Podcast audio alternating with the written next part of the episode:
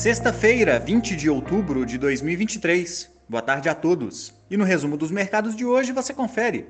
O Ibovespa caiu 0,75%, encerrando aos 113.155 pontos. O índice de atividade econômica do Banco Central, o IBCBR, de agosto, recuou 0,74% na comparação mensal, embora ainda acumule avanço de 1,28% na base de 12 meses. Como outros destaques, as ações da Ambipar recuaram 13,31% após a companhia protocolar pedido de oferta pública de distribuição primária de ações, que pode movimentar até cerca de 1,1 bilhão de reais, visando reduzir a sua alavancagem no mercado financeiro. Já as ações da Localiza caíram 0,14%, mesmo após a agência de classificação de risco Fitch reafirmar a nota de crédito de longo prazo em moeda local e estrangeira da companhia em duplo B+, citando a liderança consistente em seu setor, além de resiliência e forte desempenho operacional ao longo dos ciclos econômicos.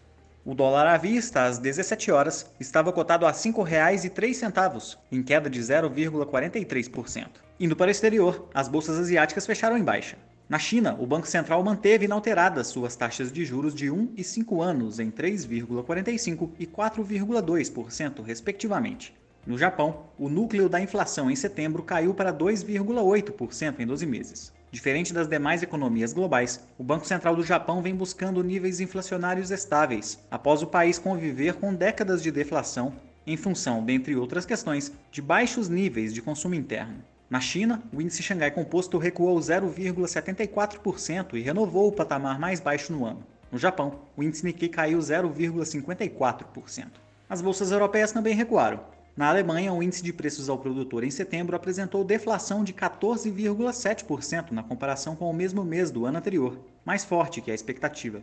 Já no Reino Unido, as vendas no varejo em setembro caíram 0,9% na base mensal, resultado bem mais fraco que o esperado, acumulando queda de 1% em 12 meses. O índice Eurostock 600 recuou 1,36%.